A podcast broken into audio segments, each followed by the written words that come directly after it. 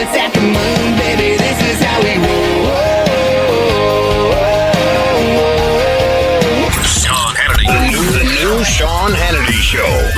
behind the scenes information on breaking news and more bold, inspired solutions for America. Live from the Hill, our very own Jamie Dupree with the latest news from D.C. All right, he's the most connected man in Washington, D.C., the one and only Jamie. Oh, you're not even in D.C., you're in Vegas, Nope. aren't you? And Vegas here at Yeah. the Venetian on the strip waiting for tonight's uh, Republican debate. Got in yesterday, managed to make it to uh, both the Marco Rubio rally and the Donald Trump event. You know, they talk about Vegas headliners. Well, Trump should have been the Vegas headliner last night because he probably had the biggest event of anybody on the Vegas strip last night. Uh, over actually in the same room, Sean, where Leon Spinks defeated Muhammad Ali in 1978. Back then Oh. it was called the Vegas Hilton. Uh, he drew about four to 5,000 people there last night for, you know, pretty good turnout and everything like Look, that. Listen, Vegas is not your typical town to get a big turnout because if you want to see a show or a concert, you can see one every night of the week in Vegas. So No, absolutely. In fact, the cab, one of my cab drivers said there's a debate this week. So, you know, it's, it's, this is one of the few places I think you can have a big gathering like this in terms of politics, and not everybody is really clued in that it's going on. Uh, the big news among everybody that has been writing me and on social media is what's going to happen with Trump and Cruz tonight.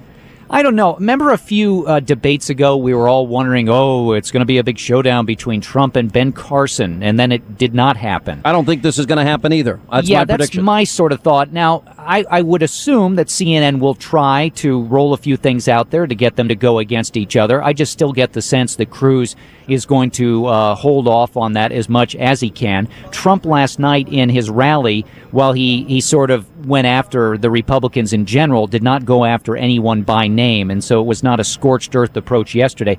You know, I, I, I wonder if the Trump uh, you know, organization sort of got the blowback from not only conservatives but also on talk radio that some of the stuff that he was starting to, to get into about Cruz was not winning a lot of friends, really. And well, you know, here's the here. I, I think if look, I don't think what Cruz said in private was that bad. He said, "I like Trump, but this is why I think I'm going to win, basically." And why I think there's a natural arc to the campaign, and and you know, look, that was his analysis of it. I didn't hear any attack against Trump in the comment that Cruz made. And I think the feeling is, well, wait a minute, from conservatives is Ted Cruz is the guy that stood up and, and filibustered, and Ted Cruz was pushing his party to do to follow up on the promises, and so he's not viewed as Jeb Bush. Yeah, and, and the other thing is, I'll go back to that story I told you about last week about Cruz speaking at the Heritage Foundation. And the more I think about this story, the more I understand it. The fact that the people at Heritage, not reporters, but the people at Heritage would push Cruz to talk about that story, to talk about his criticism of Trump, and to try to draw him out more, and really, I think, to spark a battle between the two of them, because I think that there are conservatives in the Republican Party who still earnestly feel that Donald Trump does not represent them and is not a conservative, and they want to do all they can to stop him, and they see Ted Cruz as the best option there. So, bottom line tonight, could there be? Sure, there could be some exchanges between the two of them, but I, I don't know. I, Trump has sort of operated under, other than taking broad swipes at people at the far end of the debate, uh, you know, stage that really don't pose a big threat to him. He hasn't particularly gone after anyone who's been close to him. He leaves that if they attack him, then he'll return the favor. Listen, I, I would expect that Trump is going to probably have a similar debate performance. I don't think, I think, look, I, Ted Cruz telegraphed what his plan is that he's going to bear hug everybody and he's not getting involved. Every time the media says, oh, what about Donald Trump? Oh, what about this one? He says, I'm not getting involved. That's, you ask them about it. And I think that's actually been a pretty smart strategy and, and lay out your own vision and your own plans for the future. See, I don't think Trump can hold himself back though. It may not be tonight, but I still think if the numbers if the numbers stay in Trump's favor, then that's one thing. If the numbers don't stay in Trump's favor in Iowa, I just can't see how he can hold back. He did hold back last night, but he was starting to really go there in a rally at the end of last week in Iowa, and then again on the Sunday shows. Yeah, I think the, I think the, the the comments that upset people were more the comments that he made on Chris Wallace's show on Fox News Sunday. He did blow a bit of a dog whistle, I have to say, uh, he Trump about Cruz and his religion, much in the way that he blew it uh, about uh, Ben Carson and his religion. Just sort of laid it out there at a rally. Uh, but I, I think that uh, you know, Trump. One of the things about him is that he cannot stand uh, to be in second place. And uh, if if Cruz is able to stay ahead in the polls in Iowa, I think we see a different dynamic. But again, your question is is the right one. What about tonight, rather than what happens well, I, in the thought future? both Levin and Rush raised good questions. Rush went on and he said, "Well, that raises a red flag for me if he's attacking a, a fellow conservative in the race." And Levin says, "Well, do you think all conservatives are maniacs?" And and because it wasn't just it wasn't just Ted Cruz; it was his comments on Scalia and and some other issues. Well, and this is why I've always said uh, that when you look at Trump and you look at his record, he is a deal maker.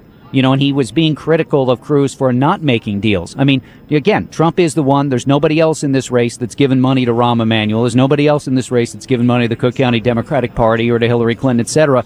And you can say, yeah, Trump's a businessman, but he's also the only one who's done that. And I think for uh, it's it's been sort of it's gotten less attention. But for a lot of conservatives, it still is a worry, I think. We'll see whether or not it comes out tonight. Well, I think this is do or die night for a lot of other candidates because this is the last debate of the year, and there's only one more debate before the Iowa caucus. Two, two. We've Oh, added is there one. two? When did they the other one? We've added one on January the 14th. It'll be in Charleston, South Carolina. Who's doing Uh, that gonna- debate? Fox uh, Fox Business Fox is doing Business. that one. Okay. And then on the 28th, there's one in Iowa, just uh, what four or five days before the Iowa caucuses. Who's doing So that one? Um, you know, I don't know off the top of my head. So there's two more to come uh, before Do you know how hard it is to j- stump Jamie on this program? I I just stumped you. I'm very proud of that. And then there's one the Saturday before New Hampshire. So that's three in less than a month there.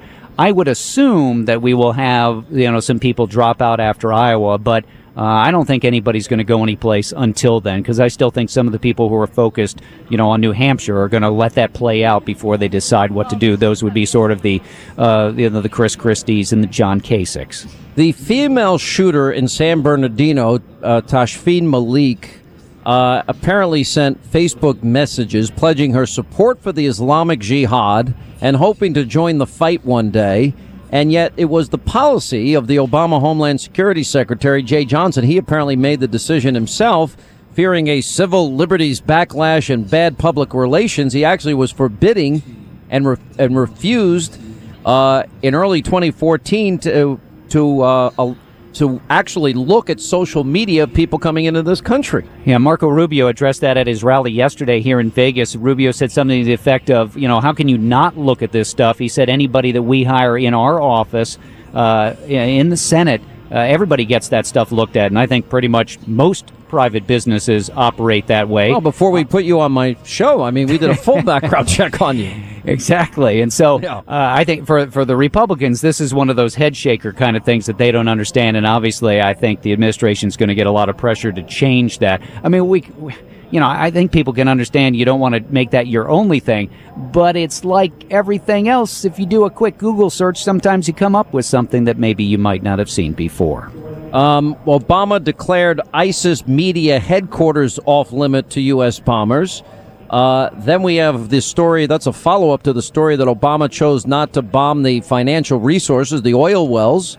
And add to that, hundreds of Syrian refugees have been have found uh, on their cell phones images celebrating jihad and holding up heads and all sorts of gruesome images.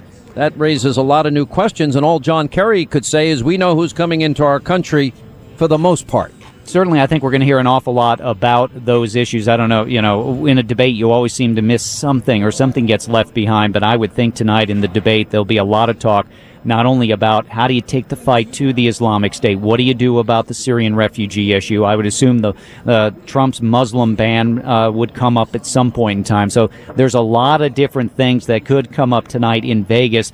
That certainly there's not that many dramatic differences between the Republican candidates, but there certainly are differences between the GOP Isn't it and the supposed to be a debate about foreign policy?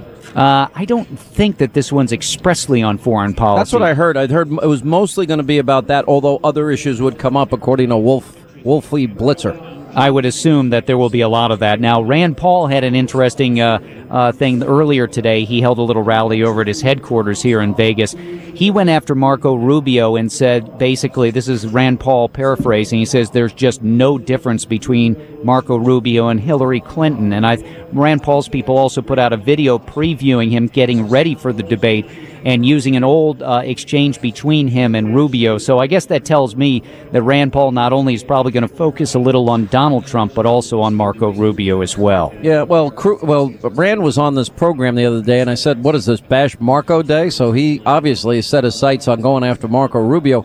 One of the reasons, not I- only him, but also some of his surrogates too. I've noticed that uh, Justin Amash, the Republican lawmaker from Michigan, a member of Congress who is a big Rand Paul supporter, has been out after Rubio for a long time and uh, hitting him hard on Twitter just about every chance he gets. don't you think though this is do or die tonight for a lot of candidates? In reality, no, in truth, I don't. Um, You- I, so I- you uh, think the- somebody at three percent can come back in the polls and, and become a player? No, I don't. But I don't think that any of them are going to give it up after tonight, even if they don't break Well, I'm through. not talking about breaking through because uh, nobody's going to get out before Iowa, and, and I guess certainly the they- only thing I'd say is that Rick Santorum at this time, four years ago, Yeah. when we got into the debate was, I want to say, in Sioux City, Iowa, I think, this just about this time four years ago. Yeah. Uh, nobody gave him any chance. He was way down in the polls. All the focus was on Newt and, and on Mitt Romney.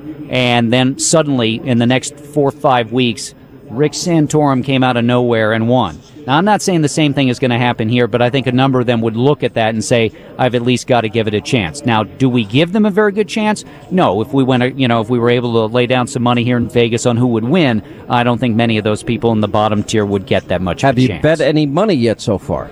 I did stop by the blackjack table and had an interesting How conversation long did with, your How long did the stop by last? uh, like seven minutes uh, mainly earlier Seven today. hours at the blackjack No, table. se- uh, wish no, just seven minutes. But the the guy was an immigrant, Yeah. and uh, uh, we were talking about the debate, and I asked him, you know, who his favorite uh, pre- uh, who his favorite president was. Well, he volunteered it that it was Ronald Reagan, and I said, well, why Ronald Reagan? He said, well, he let me in the country.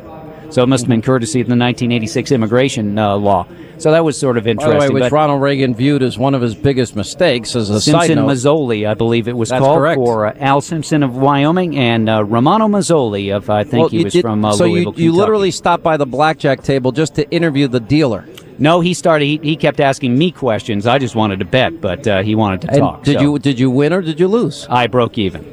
The last time I was in Vegas when we were there for the show for K Dawn, I lost like a thousand dollars in five minutes, and I said, "All right, I'm done." That would be a problem. Now, one other quick story. Last night, when we were at the Trump rally, we were in this media area. They roped us off, and we were not allowed to go out and interview uh, Trump supporters during the event. Yeah. But after it was over, the Trump the Trump people refused to let us out.